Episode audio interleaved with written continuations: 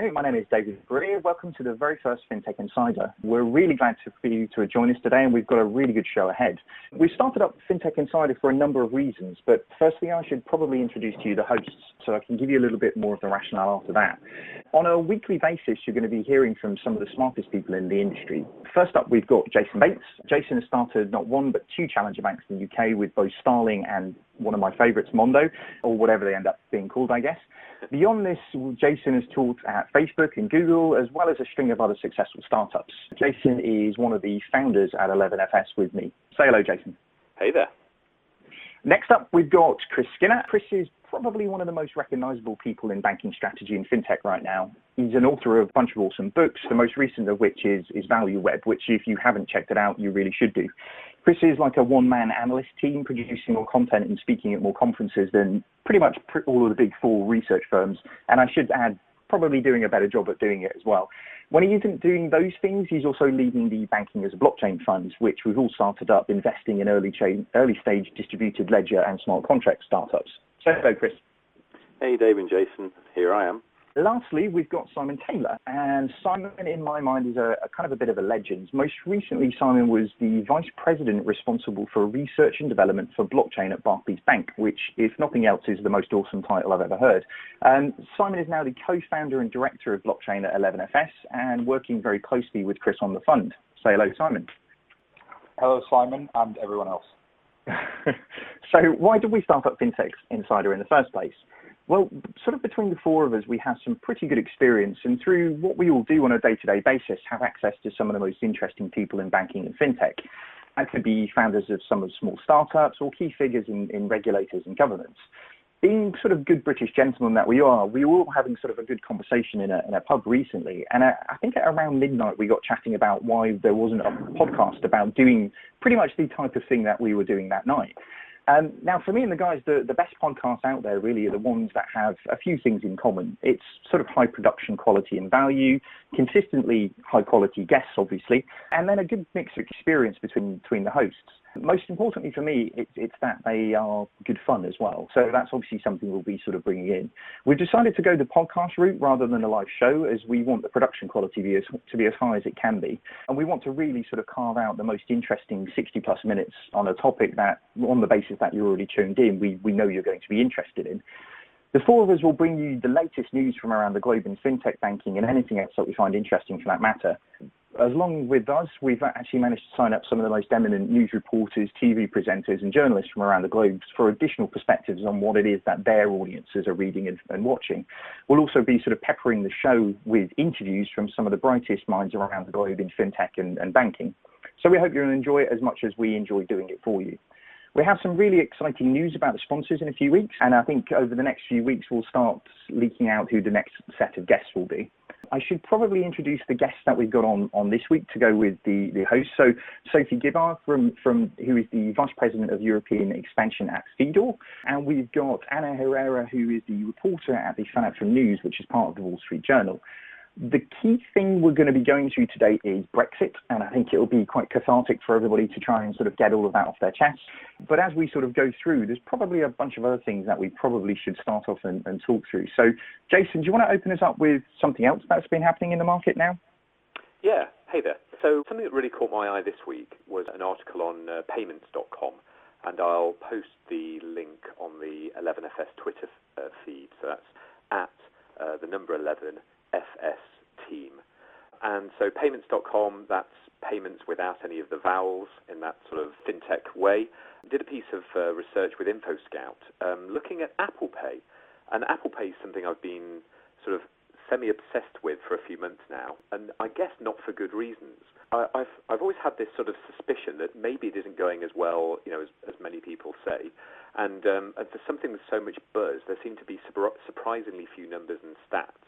So InfoScout did this quite interesting piece where they, they actually stood at checkouts and asked people who, in the, this, was in the US, asked people who were walking through with iPhones and, you know, the, the retailers uh, could do NFC sort of payments so that they, uh, they could actually use Apple Pay if they wanted to.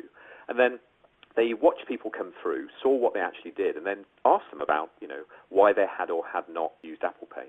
So I guess the interesting fact, sort of to, to pull out of it, was that only one person in 20 had, who had used the service before w- was actually using it. There's, there's just this big drop off. And the fraction of people who said that they rarely considered it was something like a third of the people who'd used the product. I think as a like a product designer, that's not something you want to hear when you know so many people sort of have it on their phone, have tried it, and then leave. So, so it, it occurred to me, and I guess it's something I, I was interested in just the uh, you know other guys on the call's views that the early adopters just just don't seem to be finding the benefit. You know, it seems to be novel. If you've got an Apple Watch, it's, it's pretty damn cool. But there just doesn't seem to be a push for me for sort of merchants or consumers. It's just not ten times better than a card. So, um, so I don't know. I, I don't know what you guys think, but it, it just seems to be like something that people talk about at conferences, but you just don't see in the press or on the, the web. Yeah, Jason, I think there's two or three issues with Apple Pay. I mean, basically, it doesn't offer a particularly convenient form factor versus a card in that you have to get the phone out and tap it. It's just as easy to get a card out and tap it. I think when people use the Apple Watch, when that's contactless, it's far easier because you've got the watch ready to go on your wrist. You don't actually have to make a conscious decision to use A or B.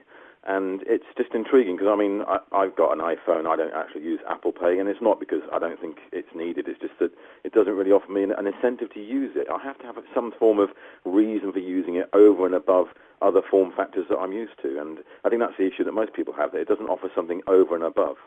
Yeah, I'd, I'd agree with that. I, um, you know, I wanted it so badly to, to be amazing. You know, I've kind of, I remember when it sort of first came out, we were all getting quite giddy at the, the sort of prospect. But exactly as you say, Chris, really, it doesn't offer me anything over and above actually just using a contactless card, which in most instances, like, you know, the only reason that I've really used it in most recent times is when they started giving you free travel on the London Underground for, for using it, which, like you say, is a, a very short-term incentive for no real sort of long-term benefit. So, yeah, it's d- disappointing. Do you, do you sort of think this is how it'll play out?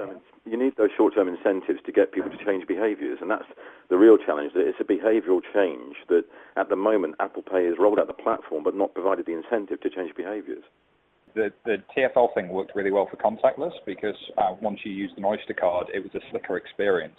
Whereas the amount of times you see people stuck, especially in London, trying to use their Apple Pay to get on the tube, getting frustrated, giving up with it, and getting their card out, um, is is quite consistent. So I think until that experience is Apple-like, um, it, it's going to be a bit of a problem. And, and quite out of form for Apple, it's usually that they will you know, wait till the experience is so perfect before they deem you know the world worthy of this experience. This actually seems to be one example where it, it's not really worked as, as hoped, um, and I think the complexity of the payments industry and, and, payments terminals have kind of gotten in their way there. It needs to be more simple, not more more complex as it appears to be.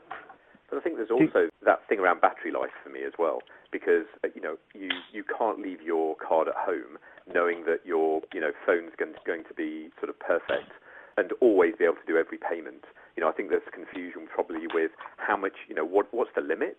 You know, how much can you spend on it? And also that, you know, that that point where you're on your way home and you find out your battery's dead, and you know, you, it's the only payment mechanism you have with you, so it doesn't have that sort of ubiquitous nature as well.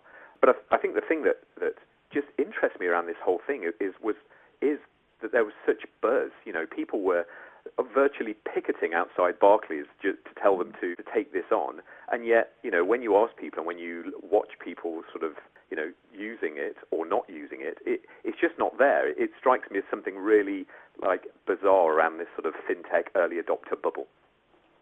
Should um, should I sort of state the obvious slightly as well? Do you think the do you think the results of this would be quite different if they were done in the UK? You know, obviously the US are literally only getting rid of wet signatures sort of as we speak type thing. So do you think if they conducted a similar piece of research in the UK, it would actually be a lot higher?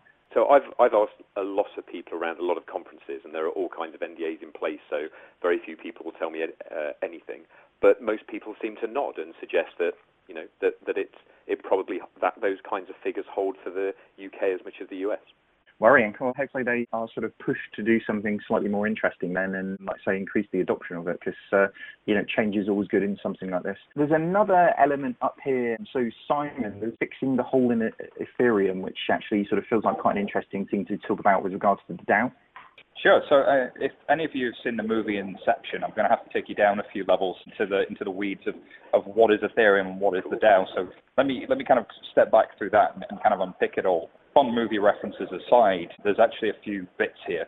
Uh, so the first thing is there's a cryptocurrency called Ethereum. Those, those of you who've heard of Bitcoin, Ethereum is kind of a challenger to that works somewhat differently, somewhat the same. And they, they kind of grew out of the same idea, but trying to fix some of the ideas in Bitcoin. And Ethereum was bumbling along quite nicely, hitting some headlines, you know, really doing some, some interesting things.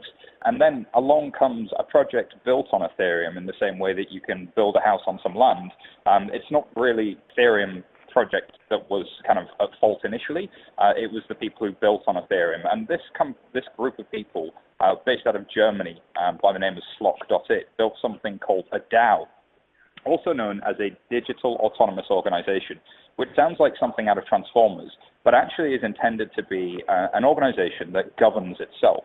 So you might today form a company by creating some articles of association, getting some lawyers and getting some humans together and saying, we now have a company that is incorporated that does these things. The idea here was to do that in software. And what they said with software is are what, what they intended to build was a autonomous organization that ran a bit like a venture capital firm that had no humans. And indeed, the Wall Street Journal and uh, Forbes and, and others reported that the first kind of venture capital firm without humans had raised $150 million. And so for a time, you know, there was, there was quite a bit of buzz about this thing. Was this the next big thing in the internet? There was a lot of hype and a lot of excitement. You know, a, a venture capital firm without humans has $150 million. Well, it seems like that's all sort of somewhat unraveled a bit in the last few weeks. It turns out before the DAO went live and before it got $150 million, there were some quiet voices uh, suggesting that actually there were some bugs in the underlying Ethereum software, so kind of the foundation that the DAO was built on, that would mean you could hack and steal that money, which you know kind of was a bit scary. But the DAO team went ahead and kind of built their project anyway, believing that they could fix it over time. And lo and behold, a few weeks later, the inevitable happened. The hack began, um, and a hacker was able to steal $60 million of $150 million, leading to all of the people who'd basically invested in this DAO, this crowdfunding platform, this venture capitalist without people, to start losing their money without any recompense, without any way of dealing with getting their money back. So you had users who'd invested in this VC firm without people that were annoyed. You had the cryptocurrency community annoyed, and then you had the DAO team in the middle of it trying to figure out what to do, and the Ethereum team trying to figure out what to do. And th- their answer was to do something called a soft fork. So this would basically mean that within Ethereum, you have about 29 days from whenever any, any kind of transaction has been done to kind of make a change before it's actually finally committed. And the idea was this would be give them the options to be able to fix any problems like this should they arise. It, it seems like quite a quite a good idea. But the problem is the fix that the Ethereum guys have proposed, in other words, fixing this $60 million hole in the DAO and the underlying software, would rely on creating another vulnerability. So now there are critics saying if you fix Ethereum, you're now going to create more problems for yourselves. And so now the DAO is left in a state where there are about 10 days before the $60 million goes missing and nobody knows how to fix it. And there's this real interesting struggle and battle for souls happening in, happening in the cryptocurrency community in terms of what do we actually do next? Do we empower somebody like Vitalik Buterin, the fabled creator of Ethereum, to have you know kind of control? Well, no, that would go against everything that Ethereum stands for. So what, what do they do? There's this really interesting kind of debate. So it would be interesting to watch this one rumble on, and, and the clock is ticking and time is running out. And one thing you can say for sure is it's a real credibility issue for the cryptocurrency space. But it often signals to me why you know banks and others have started to look at the ideas behind cryptocurrency rather than just the projects out there themselves. So how's the share price on currency um, Ether doing then? So Ether initially launched about sort of 18 months ago, a year ago it was. It was pegged at one dollar per Ether, um, and I think it's now running around 12, 13 dollars per Ether. Um, so over a, a one-year time frame, that's actually quite good. But about two months ago, it was around about $20. So it's taken a hit, but albeit, you know, in the scale of cryptocurrency volatility, that isn't the worst in the world. I think what's more concerning is that you would use Ether to buy DAO tokens, and these tokens weren't actually the underlying cryptocurrency. It's almost like going to a supermarket and giving in your um, cash in dollars or sterling, and in return getting some you know, retailer vouchers, Tesco, Sainsbury's, whatever your, your retailer might be. And these vouchers can only be spent at that retailer, but then that retailer is shut down and now these vouchers are useless and you want to get your cash back. That's the position that a lot of users are stuck in um, that have invested in this in this DAO uh, fund. I think what this illustrates, Simon, is the early stage nature of everything to do with cryptocurrencies and blockchain itself, which is an awful lot of variations and different themes. As I blogged the other day, Fifty Shades of Blockchain. You know, and the, the experiment is the Bitcoin experiment, the Ether experiment. These are experimental currencies. They're not yet ready for prime time, as demonstrated, but as we go through these learning experiences, which is painful for those who lose money in these early stages, you'll get to the stage where eventually you will get a bulletproof cryptocurrency in the public blockchain. What that will be, you know, Bitcoin 4.0 or whatever it is, we don't know, but it's it is coming. Has it sort of put a dent into the whole kind of smart contract world as well? It seemed at one point that everyone was suggesting that you know lawyers would disappear and you know forget about arbitration. You know, write a good smart contract, a piece of code that embodies everything that you you know the administration of, of some fund or something. And it, does this kind of show that actually that's a lot more difficult to do than than people thought? The term smart contract was always a, a bit of a misnomer, really. It's it's not a smart contract, it's a dumb script, but it's a dumb script that can do very interesting things. Uh, so the idea that you could automate some legal processes, I think, is a long way from you can incorporate a company. And actually, if you were to look at the spectrum of things you can do with cryptocurrency-based software or blockchain-based software, there are things that it can do today that actually make a lot of sense for businesses and banks and others to start implementing in, in a live environment, I would say. But actually, you know, with experimental software, you would do a lot of things around it that, that are, you know, due diligence based and, and based on today's software to make that safe and secure, and then still get some of the benefits of, of the smart contract element of a blockchain. I've, I've seen some examples of that, and I'd say it make, it's entirely relevant. But maybe, you know, kind of having an entire company incorporated in smart contract or a digital autonomous organization might be a bit of a stretch. That isn't to say it'll never happen, but I suspect you know people will start with the lower hanging fruit first. And indeed, from what I'm hearing inside of the large organizations and, and kind of other places as well, is that the, this hasn't really been hasn't slowed anybody down that knew that this was kind of coming anyway. So if you're in a large organization, you looked at the DAO and sort of thought, this this can only go wrong. Whereas, well, not necessarily if you're in a large organization, but if you're in certain types of organization doing things that are, I think, closer to being delivered today. And I think the the open source community will adapt, will learn, and will build something new from its learning. I think it's it's really interesting, isn't it? You know, like say it is a it is an, an experiment, but you know, with that amount of money in it, it is amazing how these these things sort of catch like wildfire, isn't it? You know, they sort of catch people's imagination and sort of the money sort of rolls into them, doesn't it? That's really interesting. Maybe if we we sort of you know move past the appetizers then into the main course with regards to um, what we're sort of all to all together to talk about today, which is which is Brexit. You know, having sort of lived through the last week or so, it kind of feels like we need one of those previously on statements you get at the beginning of Game of Thrones from me. So I think the best one of those that I've seen with regards to a bit of a summary is one of the ones that I read on BuzzFeed. So if you want to go check that out, it's by Luke Bailey and Tom Phillips, which, you know, I kind of draw a lot of my around the edges sort of learning on. So maybe let's go through a little bit of bit of that just to kind of uh, get everybody onto the same place. So, uh, you know, given the previously on Brexit piece, uh, you know, it was just over a week now, really, isn't it, in terms of when we actually sort of saw the piece coming through. The UK narrowly voted to leave the European Union in a referendum that ended up 48 to 51, which, you know, in anybody's book is, is kind of pretty close. The referendum campaign had been full of warnings from experts about the dire consequences of leaving, which, you know, senior anti-EU politicians dismissed as, as pretty much total nonsense. It became pretty clear as soon as the results came in, as the pound sort of dropped off a cliff and billions of pounds were wiped off share value, although some of that has started to come back now, that, that some of those sort of forecasts were, were probably on the money. We've had some interesting times. The British Prime Minister, David Cameron, who said he absolutely wouldn't be resigning if a Leave vote came in, immediately announced that he would be resigning as a result of the Leave vote, which is which is quite interesting. Uh, for me, the sort of the weekend after that was sort of full of you know WTF conversations with and arguments with friends and family in a very sort of British sense. You know, most of them were conducted at Village Fetes and on Facebook. So we all sort of returned to work on Monday to see if the world sort of still existed. The funnest thing that I kind of experienced on this point was really it turned out as it sort of played out in the media that nobody actually made a plan to sort of figure out what it would happen if we all voted to leave. So, you know, I think even the Leave campaigners were all a bit surprised and kind of instead of sort of working the weekend to figure out what would happen, it seems most of them buggered off to Glastonbury, which is kind of an interesting way to celebrate, I guess.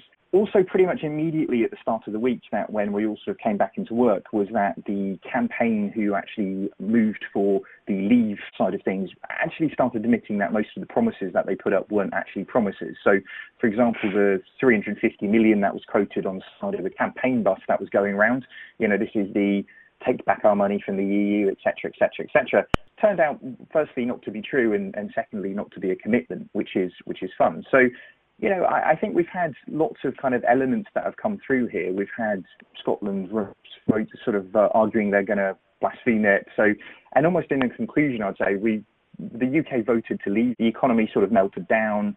Nobody really has a plan of what to do about it and nobody's really taking responsibility for it. And I think that's probably a fun place to start. There's a lot more in the article that I'd recommend you to go and have a look at, but maybe as an opening point, guys, how does everybody feel about it? I, I think start on a personal basis. How did everybody vote? I think we all probably voted to remain, Dave, in that uh, when you're in London, London voted overwhelmingly to remain, as did Scotland and Northern Ireland, who get lots of subsidies from Europe. The people in the regions outside the big cities that get the wealth voted to leave overwhelmingly because they don't see that they get any help from governments either here or in Brussels. So, you know, I can quite understand why Cornwall, for example, which gets lots of EU subsidies, voted to leave because people in the countryside were disin- disillusioned and felt disenfranchised. I guess, you know, from my perspective, you know, the waking up on the morning and sort of seeing that it's changed, it, I didn't see this coming in any way, shape or form. Did you? You know, it kind of feels like it it feels like a, a, victory for sort of bad politics over over really a campaign of giving people sort of facts and, and decision making. You know, I kind of feel like from my side, sort of aside from the outcome, it kind of feels like the whole process for me. It feels a little bit disappointing. You know, I, I'm, I'm less sort of feeling a little bit embarrassed by the process in the country at the moment. I'm, I'm not sure what your thoughts are on that. Yeah, and I would agree with that, David. It's Simon. Uh, the people I spoke to who you know, really agonized over voting and then eventually came down on, on the leave side, actually, you know, kind of the one thing that we are united on is that the process itself and the you know the information in the public arena that the British public had to try and make a decision with was was woefully inadequate. And indeed, the kind of the divisiveness after the fact is has kind of been quite sad, really. You know, typically we're a country that is, I, I feel, quite united. But then perhaps this becomes an opportunity to to reunite us a little bit. I know there's lots of talk of, of Scotland having potentially another referendum and, and others looking at the, the same sort of thing. But actually, hopefully, the people who did vote leave and who did so for you know kind of genuine reasons, because they believed it would lead to a better outcome for them or their family, would start to want to work with those of us who voted Remain for the same reasons and try and build the strongest UK we can. That's my hope. Maybe I'm too optimistic here, but I, I think that's broadly what the desire I'm hearing appears to be. I think it's interesting on the, the sort of you know, the pros and cons of being in Europe. It, you know, in the end, it's about the free movement of what is it, people, money, uh, services, and goods. And some of those things everyone wants. Some of those things a fair few people don't want. And it's, I think it's hard in, in the kind of current climate to, you know, you, you almost want the best of both worlds which I know a few politicians and economists argue, you know, just isn't possible. So you end up in that, that sort of difficult decision category. But but I think there's also the sort of connecting it to broader, you know, socioeconomic change. You know, things are, are, are really changing, sort of, or have only just started to change, really, down to technology and digital and globalization. And you look at, you know, I, I guess it's cliche almost to, to connect this with, you know, the rise of the far right and uh, Trump in the US. But there's a lot going on where, you know, with driverless cars, artificial intelligence, it could you could end up with uh, you know a lot of people out of work relatively quickly. So we're going through this this massive change. There was a great article in the New York Times actually suggesting that you know talking about why areas with low immigration actually voted on a kind of pro-immigration sort of promise, uh, pro um, you know sort of uh, closing the borders. Uh, and their their view was that where, as as things change radically, and as as the economy changes, and as people start to get more fearful and wary about where everything's going, that you know that it's almost a, a human nature thing to start closing down and you know the doors, and you know you're not from around these parts, are you? And so I, I do wonder if this is you know part of a larger mega trend that it is surprising in the you know, when you look in the kind of short term, but look in the, the kind of longer scheme of things. And, you know, is this part of something bigger? I would completely agree with that, Jason. I think nobody expected it to show in the UK first. But there is a, a theme that's been in the, the, the, political press for some time that the uh, end of neoliberalism has come along. So the, the late 90s, early 2000s utopia of we will have an ever-growing economy and we will continue to digitize and this will create more productivity hasn't actually worked and has left behind everybody who isn't part of the information age revolution.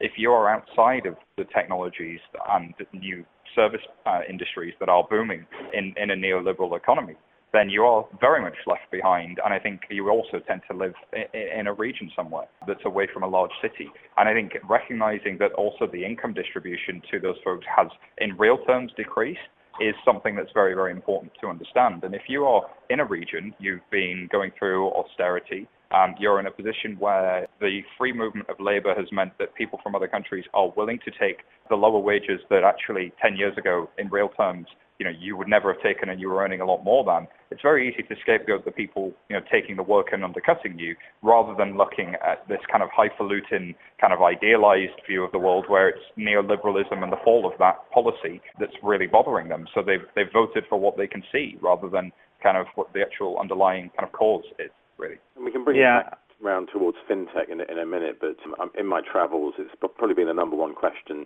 I've been asked in Asia, Europe, uh, Africa, and America about will we remain or will we leave. And my public bet was that we would remain. Um, it was quoted from a MoneyConf in Madrid. Uh, I said I'd bet my house on it. Luckily, no one took the bet, so I didn't lose my house. um, but at a conference I was at in Africa last Friday, the whole conversation in the build-up to my keynote, which was at the end of the day, was about Brexit because they had economists and strategists for the bank presenting and discussing what, you know, the impact of the vote to leave. And I think it's an illustration of an anti-globalization movement as well, in that um, there is a globalization of trade and world trade and, and big companies and big bonuses, and at the same time, there's a localization of people that are feeling threatened by that, as just discussed. But just to wrap up, the um, because there, there, was so much discussion of Brexit before I was doing my fintech presentation on Friday, I ended up getting the rich vein of humour that came out of Twitter and Facebook and other social media about the Brexit in terms of you know, like the seven stages of Brexit, shock, which is then denial, you know, it's not legally binding, is it? Anyway, anger, because it's all those old people that did the vote, stupid northern racist people. You know, it's like bargaining because we can have a second referendum, can't we? I'll sign that thing on Facebook that says we can. You know, and it kind of just goes through all that stuff. So I took all that and presented it to the crowd at the African Bank con- conference, and I've never had so much laughter. Uh, I literally, within half an hour presenting, just got 15 things I thought was funny on Facebook and Twitter, including particularly the Donald Trump Scottish reaction to his tweet saying, well done, you took back your country, not realising that Scotland voted to remain. And uh, you know, th- those 10 slides took me 15 minutes to get through because the audience was in stitches. And it's just like, it just goes to show that, the one hand, you know, we thought the whole world was going to implode if we voted to leave. It hasn't. We're still exactly the same. All the rules and regulations in financial markets are exactly the same in London as they were on the Thursday before we voted to leave. And the question really is how that unravels, or does it unravel? And if it doesn't unravel, then FinTech London is as strong as it's ever been. If it does unravel, we've got a problem. So, so what do we? I guess sort of bringing it into the into focus. Then, you know, the, in order to actually leave the, EU, we have to do something called invoking Article 50, don't we? Which sounds kind of funky, if nothing else, doesn't it? And obviously, David Cameron's sort of come out and said, you know, we won't be doing this under under my role. So, I think it's October, isn't it? We've got till in terms of actually that is likely to happen, but obviously we've got the European Union putting a lot more sort of pressure on us to do it a little bit earlier you know, how how do you sort of see this playing out? You know, I, I get the impression David Cameron almost is doing a bit of it's not my job or even like this sort of American filibuster thing. I think he's going to keep everybody talking until October and then, you know, either it all goes away and we forget about it or he does type thing. Is what's your approach on the, you know, the Article 50? It's a whole House of Cards thing, isn't it? And there was a great um, cartoon in the papers over the weekend showing Theresa May stabbing Michael Gove in the back, who was stabbing Boris Johnson in the back, who was stabbing David Cameron in the back. And that's literally what we've seen happening. And you've seen the same in the Labour Party with the whole of the shadow cabinet disappearing.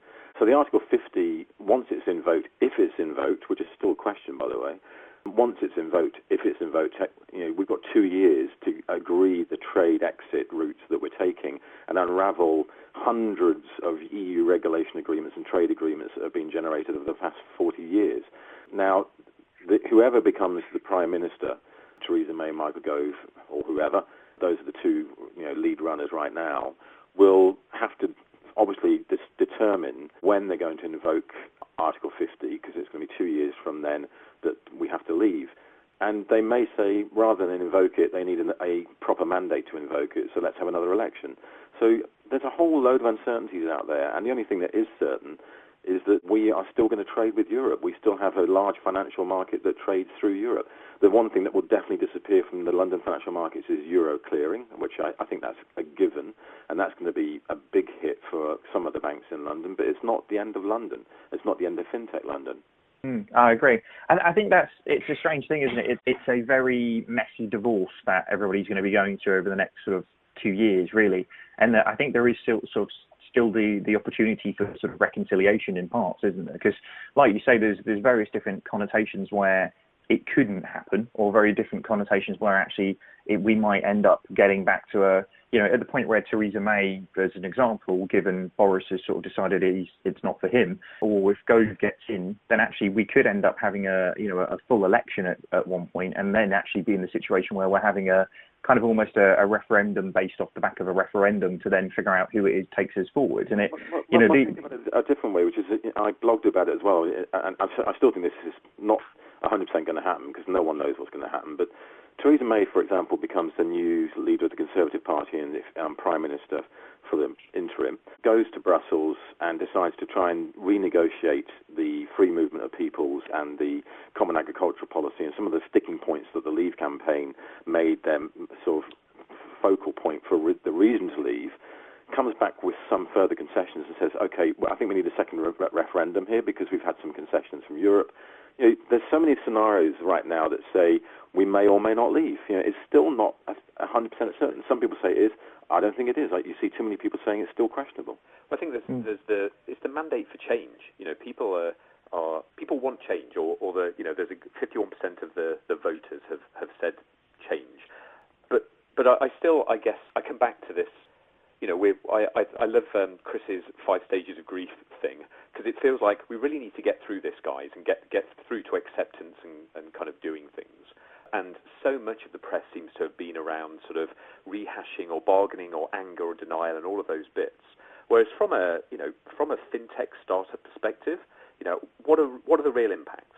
Talent, market size for the you know the the area. You know we've just lost 87 million people on, on some kind of slide somewhere that someone's fundraising on. Regulation and, and probably capital on the investment side.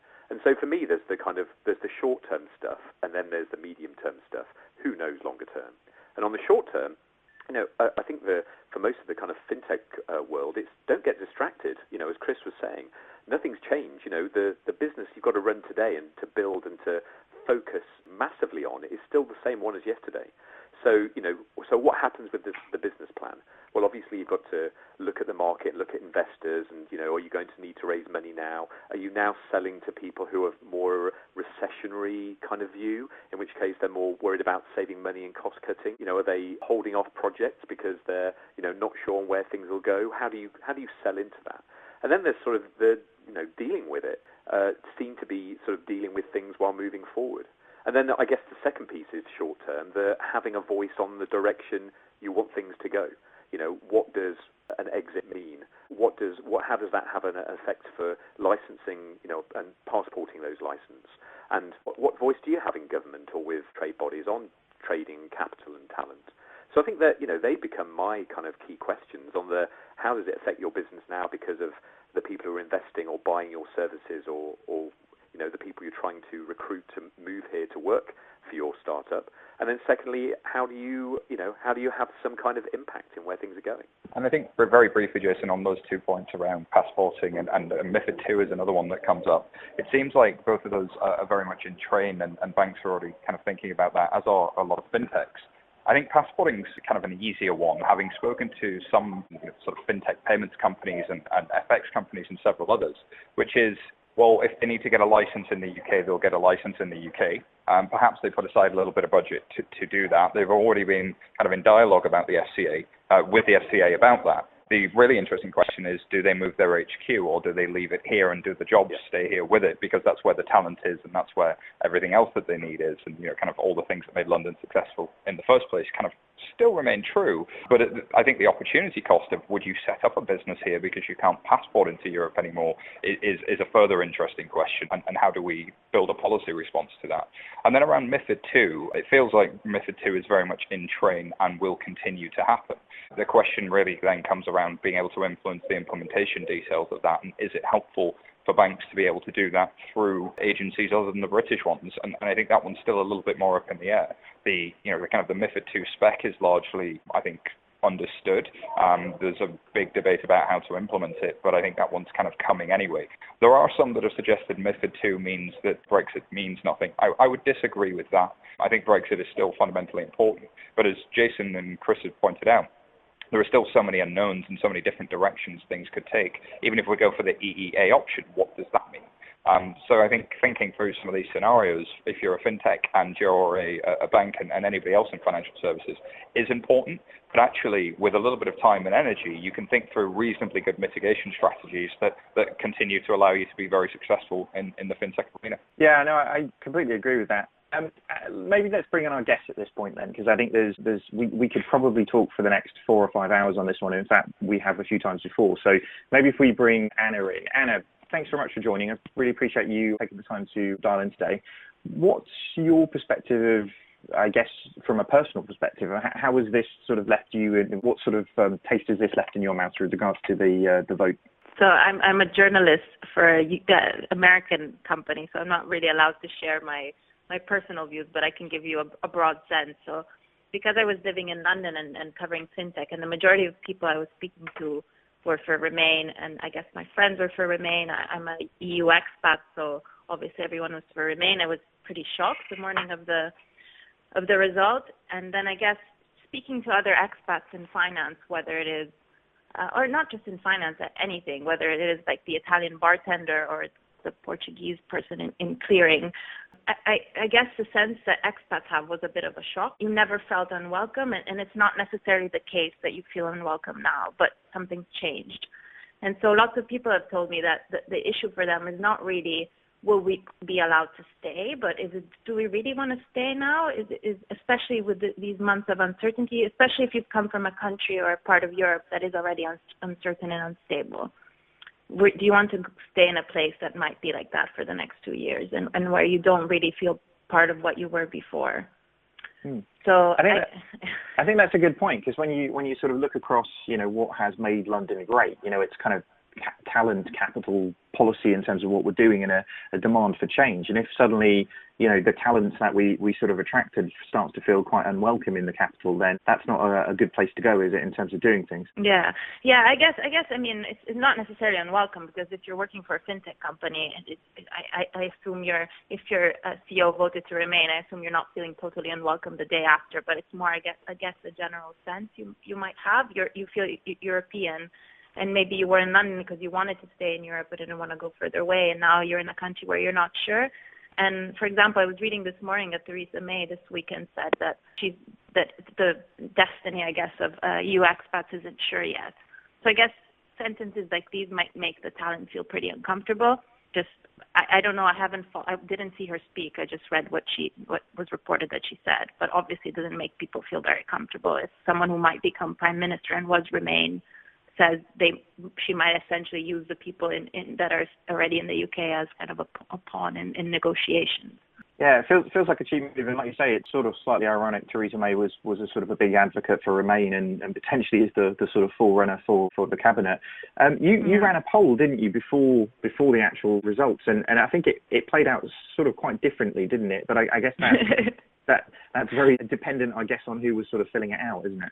Yeah. So, well, we polled people in fintech, and I guess you know most people were probably in London, um, and we asked 120 people, with investors, CEOs, and people working just in startups, and two thirds said Brexit would be negative for the sector. But I guess what was what we didn't pay attention to before was was the 17% that were undecided. So I imagine there might be people in fintech who voted to leave, but didn't want to say so before, weren't sure, and we never considered that as much as we, we looked at the two thirds wanted to stay. But the, the thing that I found most surprising was I really could not find many people who wanted to give me the reasons why it would be positive. So I just assumed most people thought it would be negative. Yeah, it's, it's an interesting one. Sometimes getting people to explain their actions is a difficult thing to do, isn't it? When it comes down to quite a sort of a passionate feeling, really, doesn't it, rather than sort yeah. of facts and figures. And I think, my, you know, in my opinion, I think the sort of failing of the both sides, really, in terms of actually giving people the real sort of ammunition to make this this process, you know, actually work. So, you know, an educated decision seems like it would have been a good good thing to do, but we are where we are, and I think it sort of feels like sort of as Chris sort of put it, really, we've gone through that change curve, haven't we? I think the my initial reaction of kind of moving to Spain type thing seems to have sort of subsided slightly, but um, I might still do it for the weather, I have to say. It might be sensible to bring in Sophie. So, Sophie, thanks very much for joining. And, and, and I think you have got quite, I guess, a particular reason that you will be affected by this with what you do at Fidor. As I sort of said earlier on, you're responsible for European expansion uh, with Fidor. So, I guess how has this affected Fidor's plans in terms of, I guess, you've passported a, a, license into the UK, haven't you, from, from Germany? What's your sort of plan A and plan B at this point? Yeah. Hi, David. Thank you for uh, bringing me in. Well, I would just say that at the moment we are really keeping on focusing on, on developing our roadmap and our product, right? Like we don't know what we will need to do. We expect probably like needing to put in place a branch if like passporting doesn't work anymore. And the local adaptations that we have had to put in place won't change. So like we believe that there will still be the need for agency banking, which we are currently implementing, as well as local regulation. And that is no different from any other countries in Europe. So because you, we have, of course, like European-wide regulations, but when you launch in a country, you need to also consider local regulations. So things uh, such as, for example, the conch to, to launch overdraft products will still need to be implemented no matter what. So for us, the UK is still very important and interesting market. This is clearly not a market that we want to, to withdraw from because of that, and we will just focus on needing on doing what we need to, to do to stay in the market. Right? It just makes things a little bit complicated potentially. I guess this is open to everybody really. What, what do you think will happen here in terms of obviously the UK has been sort of heralded as, the sort of capital city of, of fintech, but do we sort of see this changing now, given all of the, you know, I, I, think the worst thing that markets can ever have is an uncertainty, isn't it? So, you know, at the moment we have all of this uncertainty in terms of the positioning around what might happen with resources, what might happen with regulation, you know, things like where people were sort of licking their lips at P- things like PSD2 in the UK, you know, really unsure at the moment whether actually even that will be needing to be implemented in the UK or not. You know, how, so Jason, how do you think this will affect our our sort of capital status? Um, well, I mean, for PSD2, I think it's been pretty clear that the following on from the CMA report and tre- the Treasury's push to, to get open ba- banking APIs into the UK, I don't really see a, ch- a change on that. You know, I, I, think even if PSD2 went away, which which it won't, by the time we have to leave, we'll have still passed the deadline of, of implementing it. And even if that wasn't the case, then, as I say, the CMA recommendations following their review of PCA banking were, were pretty clear on, on wanting that to happen. I think uh, there's a key thing in there as well, which is that you know, the FCA, the Bank of England, the Treasury are all keen to keep the FinTech London platform as wide and as deep as it is, and, and in fact wider and deeper. So they're going to be pushing for PSD2, particularly as it's got open APIs and other implications for FinTech. Equally, I, I'm pretty sure that they will champion any aspect of technology and finance to be focused upon first foot first in London, just because they want to continue what they've been doing for the past decade. So PSD2, to be honest, is going to be num- number one priority to maintain parity with the European requirements. Yeah, I agree. Uh, and I think that the uncertainty, if, hey, you know, startup life, fintech life is full of uncertainty. Um, so if, if there's any size of organization that's best positioned in order to look for new opportunities, you know, new, new business uh, approaches, then it's small fintech startup. I think it's, it's a much more interesting question for the, the larger organizations, the incumbent legacy banks. We're looking at, at longer term strategies, you know, over the next three to five years. I think that that's a phenomenally difficult uh, place to be in. But for, for fintech, you know that it's you know startups are, are made for this kind of thing. I was just going to say, Anna and Sophie, maybe you can give us a build addition on this, but from the perspective of the Europeans, I've seen letters from you know, the ambassador from Vilnius saying, "Come and move all your operations over here. We're very fintech friendly." Berlin's been calling London fintech startups to say, "Move over to Berlin." Do you think we'll see a, a, a big move of companies uh, over to European like-minded centres, or do you think London's going to maintain itself? I, I don't I don't know if it's necessarily going to move yet. I think I think it's too early. But I, as you said, I was speaking to FinTech France, which is their lobby group, and they met with people from the Ministry Minister of the Economy last week, and they're drafting a guide to tell people how to set up companies. So obviously that doesn't solve all the problems that France has as a hub for starting startups, but it does make it maybe easier. At least it makes people that were already there and were thinking of coming to London because hey, it was just two hours away, a reason to stay. Because I, I, I'm sure. I mean, I know startups can adapt very quickly, but I don't know what can they in these months where nothing's decided. What are they adapting towards? What are they? If you're big like Fidor, you can say we're going to get a license everywhere and it's fine. But if you're just starting up, are you? I just see it as a bit more complicated. I fully agree with uh, with Anna. Like, why would you go in a in a place where you have more complications, right? Like, what Europe enables a fintech company uh, is uh, to have like a pool of talents that you can make move and get basically whoever you want. It's a real get, gateway to okay, like with the EEA license is 31 countries if London cannot offer that anymore, like I, d- I don't know if it will make companies leave the, the country, but I would say that I would think twice before launching my own company. Like I would probably look at their hubs, English-speaking hubs such as Dublin or Berlin or uh, even even Paris, even if it's not really uh, English-speaking. You raise a really interesting point, Sophie. I think um, the the idea of you know will we remain in the EEA, the economic area, and and actually what I'm hearing from from a lot of sides is there aren't many objections to that being the case, which is interesting is because the, with with such comes the free movement of people and, and free yeah. free trade. Now that that's an interesting question. Would that be politically acceptable? And, and I think that's that's open for debate. But if that were to remain, then actually things kind of remain very much as they are. And, and, and, my, and my second point, and maybe I'm sticking up for London as, as kind of a, a as a born Englishman, but uh, I, I, think also the, the startup ecosystem, and I think Anna made this point, was that actually as a startup ecosystem, London gives you incredible access to talent, but not only talent to access to capital, access to networking. The networking here is, is, is absolutely unbelievable. And also access to, to government and decision makers, because we're, we're a technology center, a finance center, and also a government center all wrapped into one city. And I think those strengths remain true, but this period of uncertainty does that make does make that more difficult. And, and I agree. I think some people will be thinking twice. I, I, for one, hope that they don't miss out on the opportunity of, of being in London. But then that said, I can see why people would think twice, given given that there's uncertainty. And I think um, there's a lot of people pushing for certainty I think for that reason. Point there, Simon, and you were at the press launch of the book last week where we talked a lot about Brexit. Um, Jason was there as well. I, I thought a real point came home for me out of that conversation, which was uh, what's the alternative if people want to move fintech away from London because we've had this Brexit vote? And the answer is fragmentation of the talent pool. Where's it going to go? Dublin, Berlin, Paris, Stockholm. I mean, you know, the reason why London is so successful is it's got the concentration of the structure of all of the aspects of what's needed to give you the regulatory, the legal, the compliance, the technology, the financial insights that you need to get startups started. You don't have that concentration, particularly across such a broad brush of financial services in those other cities. So you end up with fintech fragmentation rather than concentration. And I think the concentration, just as a point you mentioned there, is, is key because you can literally tap on anyone's shoulder within a few minutes and find out the answer. Yeah, no, I, I agree with that. I think the the uh, the only sign I'd say, you know, like talent, policy, and demand are not going to be changing, are they? I think the uh, for every reason that you guys have all said, it kind of feels like everybody who's here will want to sort of see those things continue.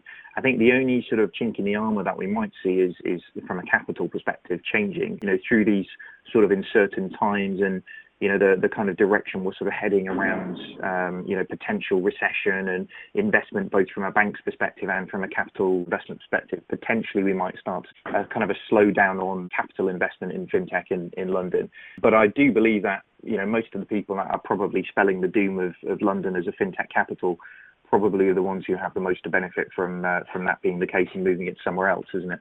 So what I would sort of say is, you know, as a as a sort of a conclusion, and it maybe make sense. Did, does anybody, you know, who who thinks that actually fintech is sort of capital uh, status of uh, London's capital status of fintech globally is kind of under challenge at this point. You know, do we think there is going to be a major change, or do we think actually there's going to be a lot of waiting and seeing, and actually arguably it will just play out the way it is today? Very quickly, David. I think it's eroded slightly, but there's a real opportunity to uh, kind of retain that and grab it by both hands and make sure it's maintained. But that opportunity window won't last for long, and I think that those voices need to need to be kind of speaking loudly uh, in, in the near future.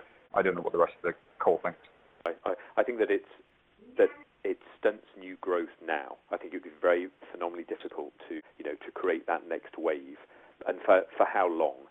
So I think that there are you know medium-sized, larger startups, you know, moving on to the kind of bigger players that you know that have some time. But starting a, a new fintech venture now is going to be extremely difficult. So how do the the sort of trade bodies, how does the government sort of affect that? And I think it also depends somewhat on what the the other fintech centres do.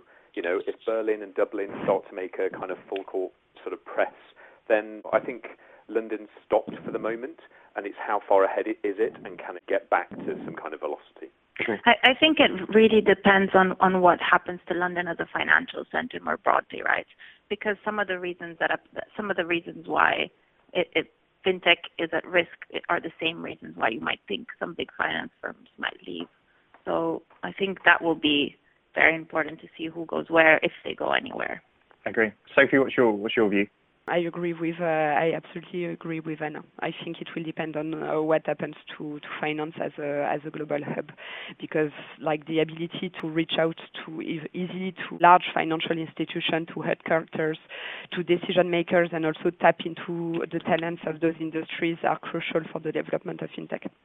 And on that note, we all sort of feel that life will go on, which is which is quite nice. It kind of, like I say, I definitely wasn't there a week ago, but having sort of progressed through the change curve, then I think I've sort of chilled out a little bit, which is nice. So what we'll do, so thank you very much for, for our guest joining us today. Uh, so Anna, thank you very much for coming along. Sophie, thank you very much for coming along. If you'd like to have a look at more of what um, Anna writes, you can find her at www.thefinancialnews.com or you can follow her on Twitter. And Sophie, obviously, we're at fidor.co.uk. It would be great to sort of learn how this sort of plays out in terms of all of the changes coming through. If you'd like to get in touch with us at FinTech Insider, if you drop us an email at fintechinsider at 11fs.co.uk, or you can find us on Twitter at FinTech Insider one, um, and we look forward to sharing with you what the um, upcoming guests are and upcoming news will be. So thanks very much for, for everybody joining today, and uh, look forward to talking to you soon.